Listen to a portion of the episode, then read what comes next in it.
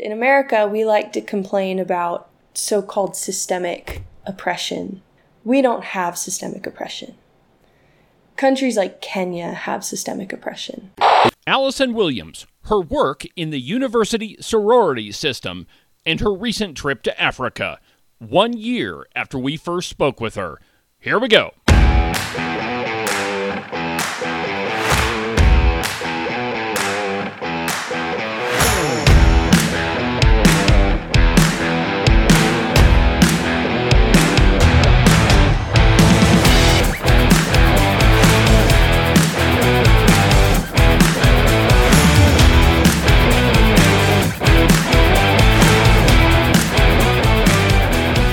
Good morning, my friends, and welcome to yet another incredible installment from very high above all other puerile and insipid forms of Wyoming mainstream media. This is Cowboy State Politics.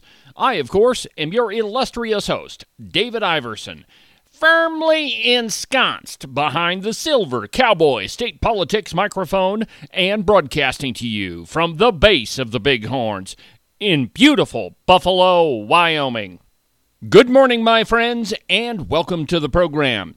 We have yet another representative who has said something so incredibly stupid that it is worthy of our counting. I know, I've missed it too. By the way, it has been 915 days since Landon Brown agreed to come on Cowboy State Politics and then didn't show up. Not only did he deprive each and every one of us of the immense pleasure we would have derived out of listening to me easily fend off all of his inane arguments, he saddled us with the enormous burden of counting each and every single day since his monumental failure. And so we had to remind him all the time.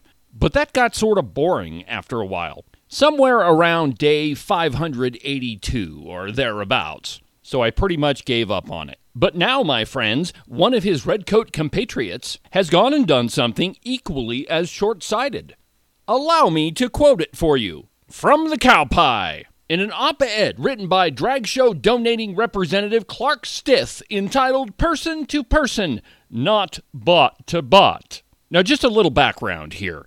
He was partially responding to an op ed written by yours truly and published on the Cowpie criticizing Representative Barry Crago for his numerous distortions of anything that even remotely resembles the truth. He called me an amateur and then said I only called Barry Crago a bunch of names. Yeah, as if anyone actually believes that, Clark.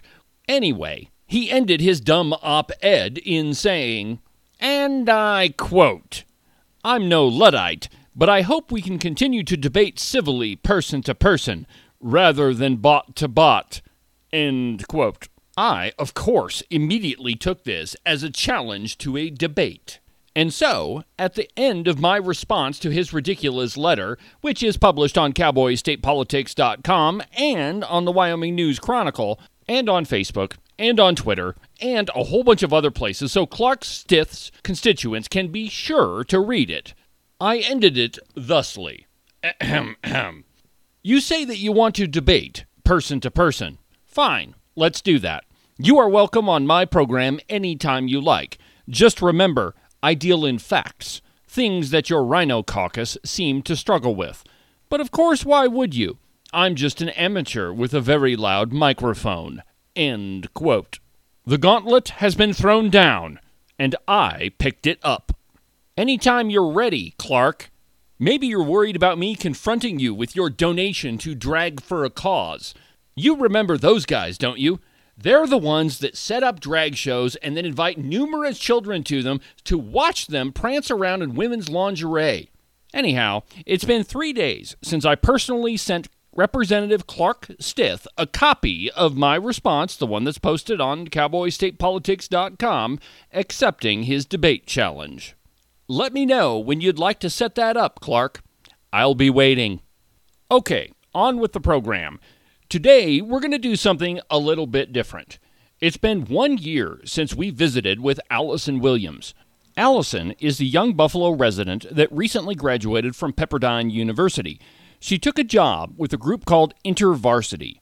It's basically a ministry group that works with fraternity and sorority members at colleges and universities. At last we spoke with her, Alison was getting ready to go to Louisiana State University to start her new job.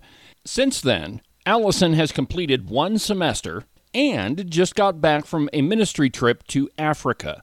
Considering what's been happening at the University of Wyoming, where a sorority admitted a man into their ranks, resulting in six sorority women suing the sorority, and a whole bunch of really salacious details being made public. Our conversation could not be more timely. Before we go to the break, here's just a little piece of what she had to say. Most young women end up dropping out of school, and they drop out as young as 11 or 12 years old, and it's because of pregnancy. Whoa. We'll get to the rest of what Alison had to say after a word from our sponsors.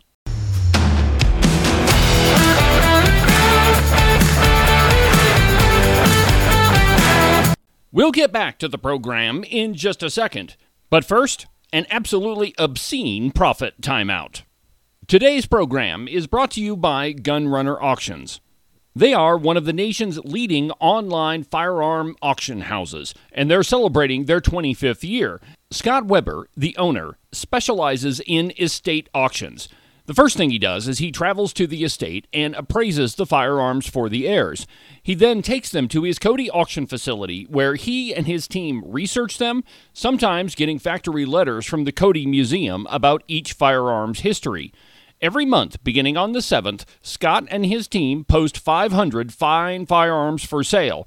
All of the auctions start at 20 bucks and there's no reserve. And they only charge 15% for selling your precious firearms. You're not going to find a better selection of rare and hard to find firearms than at Gunrunner Auctions. They also have a wide selection of hard to find ammunition and accessories. So it doesn't really matter what type of firearm thing you're looking for, Gunrunner Auctions probably has it. So go to their website thegunrunner.com and find the firearm that you didn't even know that you were looking for.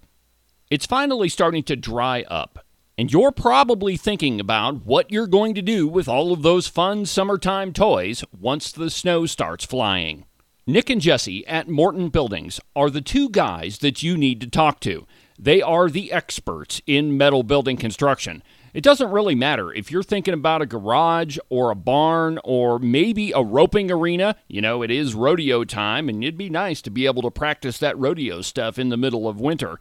But it doesn't matter what type of building you're thinking about. Give Nick and Jesse a call. Their phone number is 307 674 2532. Tell them what you've got in mind, and they'll handle all the details. Again, their phone number is 307 674 2532, or you can check them out on their website at mortonbuildings.com. While you're attending all the fun summertime rodeo events, you need something to keep the sun out of your eyes. New Trend Hats has a wide variety of hats for both men and women. They make those really cool hats with the ponytail hole on the back of them. So it doesn't matter what type of hat you're looking for, go to the website, newtrendhats.com. And now, back to the program.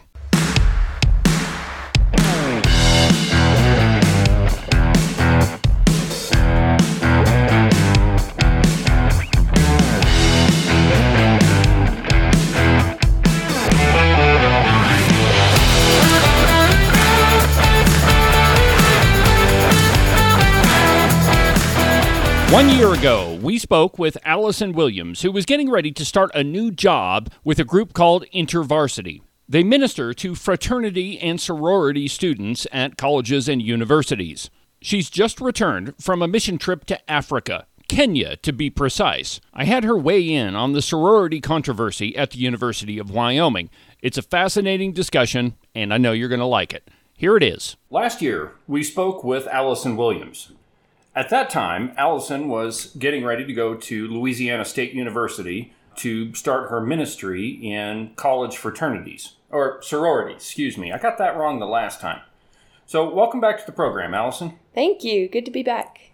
Where I'd like to begin is why don't you just tell us a little bit about what you do at LSU, and then we'll talk about your mission trip you just got back from.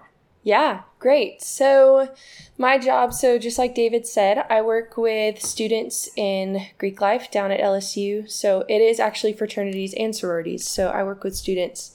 And my main job is to disciple these students, to spread the word of God on campus, and to help these students find the balance of being in Greek life and growing in their faith and their relationship with the Lord. Okay. Well, I guess first question is I asked you in our last interview what you thought things were going to be like. So now I'll ask you the same question.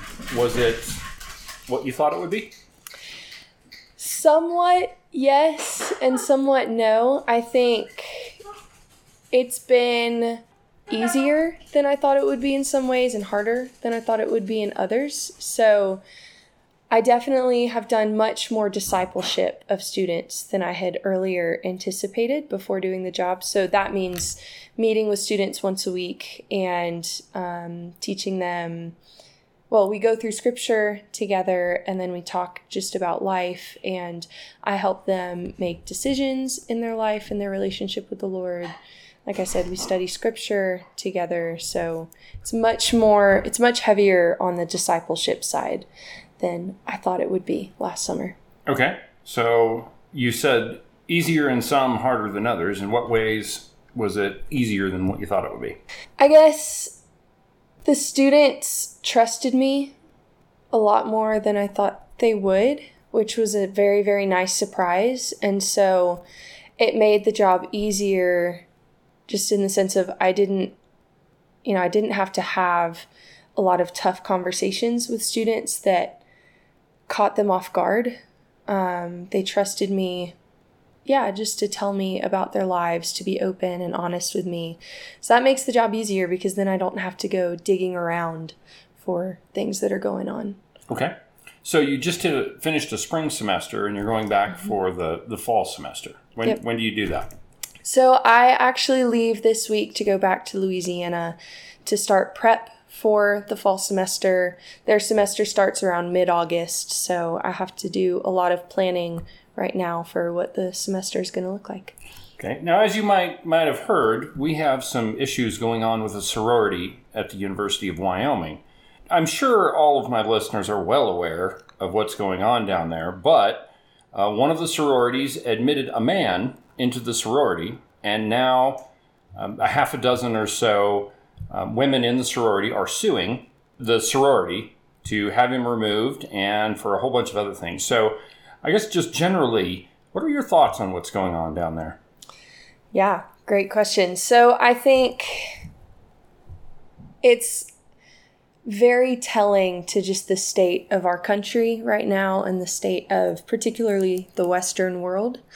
Um, I think you don't have to look much farther than what's happening at the University of Wyoming in this sorority to figure out what's going on in our culture.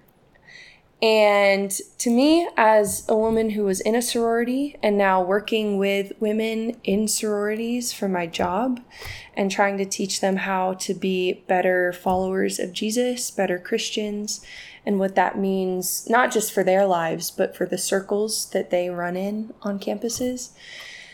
To me, it's awful. And it's despicable. And it's it's it's heartbreaking. Because sororities were founded to be places for women on college campuses and to because when sororities were founded, this was a time where really only men were in the university system. Very few women were going to school. And so women came together and they formed spaces for them to have the university experience together and to rely on one another to form community, you know, etc. I could go on and on about why sororities were founded. But first and foremost, it is a sacred space for women on college campuses. And the fact that this sorority has let in a man purely based on claims that he says he's a woman is horrible and it completely undermines the purpose of sororities and yeah, I think it, it reminds me a lot of what happened a few years ago at Harvard. I don't know if people remember, but Harvard University tried to basically pass like a, a statement or try to get rid of same sex clubs on campus because they felt that they were discriminatory against people who identified. Um, and essentially, this case was struck down because um, it was found to violate Title IX, which ensures that there are spaces, if there are spaces for men on campus, there should be spaces for women, and those spaces are protected. And they're totally legal, they're totally allowed to have spaces purely for one sex or another. And so it was a huge victory um, that that was struck down by Harvard, but it was actually Greek Life that was going after this case at Harvard. They were the ones going after Harvard saying this isn't right. Our organizations were formed purely based on trying to create spaces for men and create spaces for women. And so, because of what happened a few years ago, you know, I'm hopeful that these women who are going against their national organization for letting this man in, I'm hopeful that they will be successful um, and be able to remove this man from the sorority. But obviously, things have also changed a lot in the last few years. But we'll I don't know. This guy, I don't know if you looked up a picture of him or, but he's 6'2, 260. Yeah. Um, and, you know, he just claimed that he was a woman and the University of Wyoming kind of made him sort of a celebrity. And so, I mean, I don't know if the sorority felt pressured by the university to let him in. I kind of tend to think it was more of a woke thing. And we'll just let him in. Everybody thinks that men can become women anyway, and nobody's going to say anything about it. But the truth is that there were six women, and I think they were pretty brave. One, to do it at all at any university, but second, to do it at the University of Wyoming which I've covered on Cowboy State Politics a lot, that the university is very much involved in the LGBTQ agenda, woke culture, you name it, it's down there. And so, you know, it, it's a difficult situation because, you know, here you have a bunch of college students who are allegedly inclusive and they're being forced to be. Mm-hmm. And, you know, I don't know exactly how it's going to pan out, but I'm glad I could get your thoughts on it. So let's talk about Africa. You just got back from Kenya. How I was that? It was incredible. Yeah, it was. It was wonderful. Um, we were there for six weeks. So, this is a trip that my organization runs every year, and they've run it for the last 40 years, um, aside from the past two or three years because of COVID. This was the first year we took a team back to Kenya but it's it's a staple in intervarsity. And the way it works is we have a team that comes over from America, and we meet up with the intervarsity sister movement in Kenya called Focus. And so we had a team of about 15 Americans, give or take, some students, some staff like myself, and we met up with four Kenyan university students and one of their staff members. And for the six weeks, we, the whole point of the program was to cross cultures and spread the gospel in Kenya.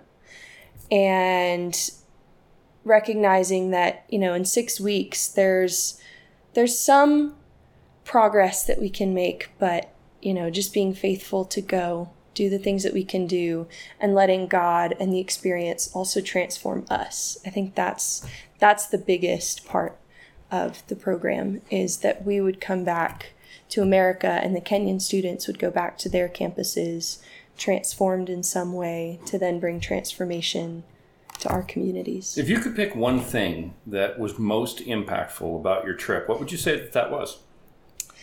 I would say seeing and being confronted with the brokenness of the world in a way that we're not in America. And in America, we like to complain about so called systemic oppression. We don't have systemic oppression. Countries like Kenya have systemic oppression. For example, we one day toured a slum in Nairobi, not even the biggest slum, I think the second or third largest slum in just Nairobi, just one city. and they estimate that in three square miles, that there are 600,000 people living. And these are people who have no way out. They barely have, they survive on, you know, essentially one or two dollars a week. Um, so they barely have enough money to buy food. There's alcohol addiction, drug addiction, prostitution. And the, the most heartbreaking thing that we saw were the kids you saw kids with bottles of glue, like super glue, not just like Elmer's stick glue, but super glue taped to their bottom lip so that they could keep a constant flow of sniffing glue. And they did that because it numbs hunger pains and it helps them mentally check out from the things that they're experiencing. And so you know, we saw that in the slum, but for two and a half weeks, we were outside of Nairobi, all over the country, living with Kenyan families and pastors. And we also saw extreme poverty in those areas too. It was rural poverty versus urban poverty, but you know, the same thing. Those people, some of those kids maybe have one meal a day of rice and beans. Um, they wear oversized t shirts as their entire outfit because their parents can't afford to keep buying them clothes. So they just buy them one big t shirt, and when they grow out of that, you know, they'll buy something else for them. But yeah, I think seeing seeing true brokenness, not just of people, but of systems. Based on your experience, is there anybody poor in America? not like that not like that. I think in America, the closest thing we have to that level of poverty is Skid Row in Los Angeles, which, for those of you who don't know or aren't familiar with Skid Row, it's like two or three blocks, maybe, that might be exaggerating it, of homeless people who, for the most part, are drug addicts, severe drug addicts. So, but other than that, no, because even poor people here and we would tell this to people that we met in Kenya, and they couldn't believe it when we said this. But, you know, poor people in America, they own cars, they own phones, they have access, they always have access to food and clean water, whether it's by way of food stamps or just barely having enough money to scrape together to go buy McDonald's or something to get them by that's the amazing thing because here we think of being broke as maybe you can afford the $3 cheeseburger off the dollar menu at McDonald's. And but we still have shoes on our feet and more than likely we still have a phone. But that that wanes in comparison to having $3 a week mm-hmm. or 2 weeks mm-hmm. or not having any money at all. I just think that there that in America, it's hard for us to conceptualize uh, what life is like in other parts of the world. You know, yeah. really, truly poor places. Yeah. Yeah, and something else that we saw a lot of so, not only this poverty, but polygamy is also very rampant in some parts of Kenya still. In fact, the family that I lived with, the tribe that we were going and ministering to, they're called the Maasai people and they are still largely polygamous. And it's not only that, but part of, you know, that was troubling enough to see. But what really broke my heart was seeing and hearing about the stories of the women. So, part of what keeps this cycle of poverty going in Kenya, particularly in these kinds of tribes, is that the school dropout rate is extremely high. I can't remember the statistic that they told us, but it's most young women end up dropping out of school. And they drop out as young as 11 or 12 years old, and it's because of pregnancy. Wow. So they get pregnant, and then their families can't afford to keep them in school because now they have another mouth to feed, and obviously, a mother can't just live life the way that she did before a child, because you have a child to take care of. And so the family will do what's really in their best interest, some would say, and they marry the girl off to really the first man who would come across willing to take this this girl. And a lot of times they become second or third wives. And then by the age of 18 or 19, they have three kids. It's And- amazing. Yeah, and no education. And so education is your ticket out of poverty, and they don't they don't have that. just i mean it, for me it's just again well not just for me for probably for everybody it's difficult to imagine life like that Yeah. you were down there for six weeks mm-hmm. this might be a strange question but what was your favorite part i mean would you just finish telling us about slums and how terrible it is so what was your favorite part out of it My favorite part was experiencing the good sides of Kenyan culture. Like any culture, like any country, there's good and there's bad. Obviously, we were f- confronted with a lot of the bad, like I just talked about. But what I loved, so getting to know the Kenyan students, getting to know my host family for the two and a half weeks that we were out, um, they're just wonderful people. And they're just especially the christians they're just joyful people. And their culture is a very very relational culture. So they don't really care that much about time like we do. For example you'll say that church starts at 10 a.m but it doesn't actually start until like noon. And then you're there all day because when the service starts it just goes until people feel it's complete so that's another thing that I really I loved getting a break from because in America we're we're pretty time oriented, which, you know, neither one is right or wrong. They're just different.